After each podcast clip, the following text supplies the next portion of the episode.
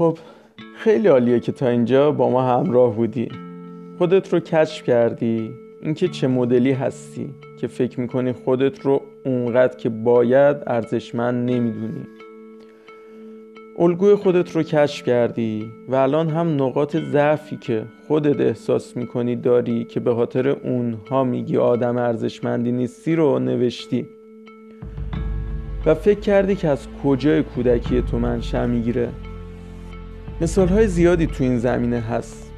مثلا اینکه میشه گفت من الان احساس می‌کنم که توی جمع نمی‌تونم خوب صحبت بکنم و با خودم میگم من با تو جمع صحبت کردم مشکل دارم. اصلا دوست ندارم که این کار رو انجام بدم. یا فلانی از من خیلی بهتر این کار رو انجام میده. فکر کردیم و دیدیم که وقتی که ده سالم بوده اومدم جلوی فامیل یک جوکی رو تعریف بکنم و اونقدر به شدت ازم انتقاد شد که حس بعدش همراه من مونده. یا اینکه تو مدرسه اومدم درس جواب بدم اما انقدر بد تحقیر شدم که الان میترسم اون تجربه رو تکرار بکنم.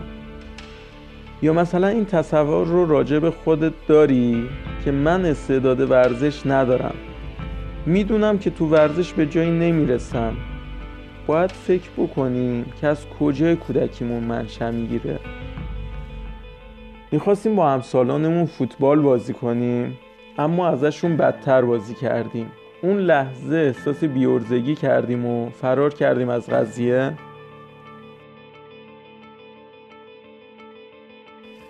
یا اینکه مثلا به عنوان تیمی که تو مدرسه خوب بازی کردن انتخاب نشدیم.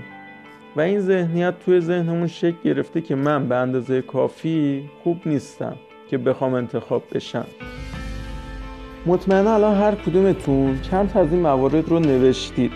حالا می‌خوایم ببینیم که چه چیزی هست که عزت نفس ما رو پایین نگه میداره. ما که دیگه اون بچه نیستیم. ما تا الان کلی برامون اتفاقهای خوب افتاده که احساس خوب در خودمون به وجود آورده. مثلا شغل خوب پیدا کردم درآمدم خیلی بالا رفته. رابطه عاشقانه خوبی تونستم برقرار بکنم. زندگی خوب و لذت بخشی رو برای خودم ساختم. پس چرا پایین بودن حس ارزشمندی هنوز برطرف نشده؟ چرا هنوز فکر می‌کنم که اونقدر ارزشمند نیستم؟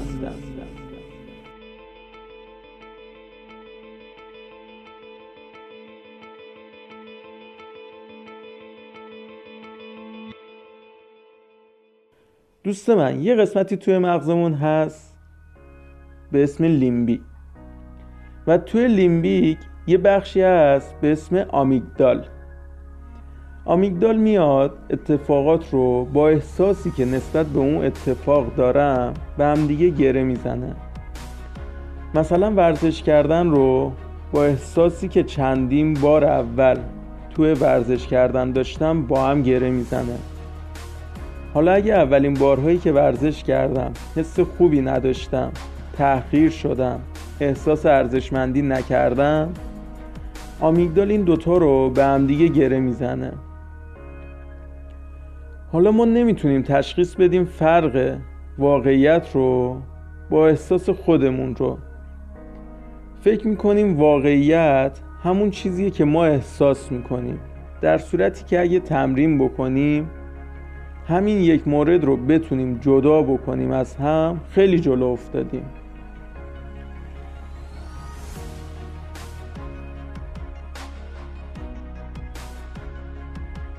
آماده اید برای تمرین دوم؟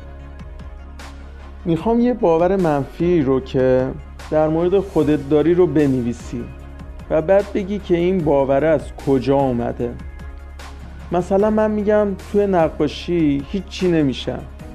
می‌دونم که استعداد نقاشیم صفره. مثلا کارهای هنریم داغونه. بعد بنویس که این باوره از کجا اومده. سه مورد شاید بیار که ثابت کنه تو تو نقاشی کردن خیلی بدی.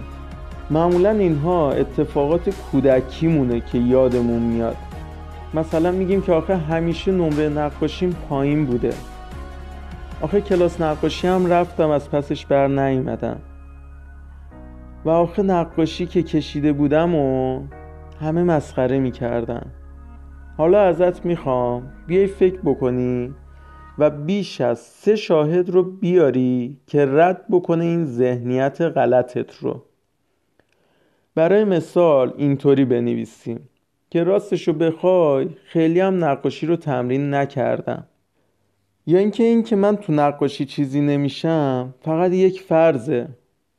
چون شاید اگر که کلاسم رو ادامه می‌دادم شاید اگر که فرار نمی کردم ازش الان نقاش خوبی شده بودم.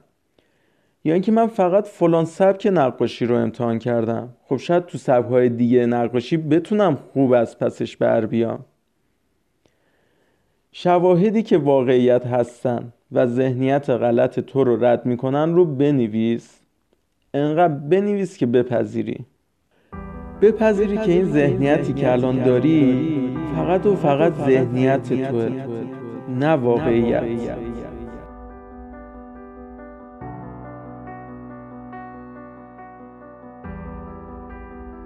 می‌دونم که این کار یا این مرحله ممکنه که برات سخت باشه.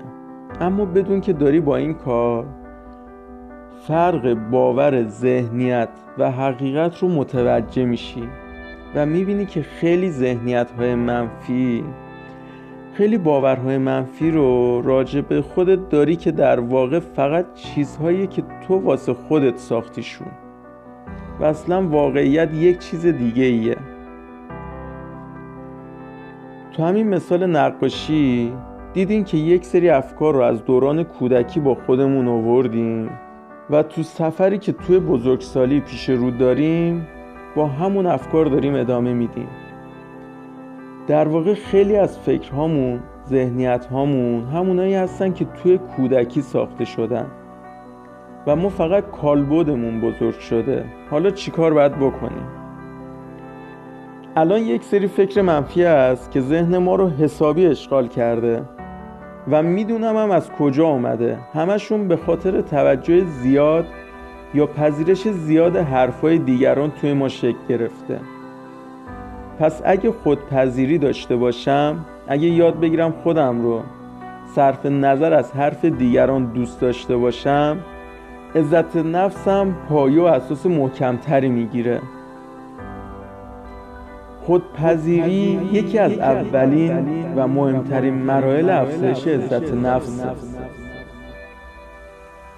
حالا لطفا در مورد خودتون فکر کنید و ببینید آیا خصوصیات یا رفتارهایی توی خودتون سراغ دارین که در موردشون واقعا بگین چه دیگران خوششون بیاد. چه نیاد من این هستم و این خصوصیات رو دارم. این یعنی خودت رو با تمام ویژگی هایی که داری چه مثبت چه منفی داری میپذیری؟ خودپذیری در واقع بهمون این حس رو میده که من یک انسان ارزشمندم. یک انسان ارزشمند که تشکیل شده از یک سری صفت ویژگی ها کارهای مثبت و خوب و یک سری اشتباهات که خب همه انسان ها انجام میدن و ذهنیت قدیمی من که یک انسان جایز خطایی که خب بعضی وقتا هم خرابکاری می‌کنم و خیلی هم ارزشمند نیستم رو داره توی ما پاک می‌کنه. دوست من اگه توی یه کاری شکست می‌خوریم معنیش این نیست که ما یک آدم شکست خورده تمام و کمالیم. اگه توی یک جا حتی احمقانه رفتار کردم دلیل نمیشه که من خودم رو آدم احمقی بدونم. متوجه شدی چی می‌خوام بگم؟ خودپذیری تاییدش برینه ما رفتارمون نیستیم. ما و رفتارمون جدا از همیم. ما ممکنه که رفتار خوب یا رفتار بد داشته باشیم. اما رفتار خوب ارزش ما رو افزایش نمیده. و رفتار بد من رو آدم بیارزشی نمی‌کنه. جان کلام همین بود. تمرین هایی که توی این فایل بهتون گفته شد رو روش فکر بکنین بنویسید و انجامش بدین. و بعد با ادامه فایل های عزت نفس همراهمون باشید.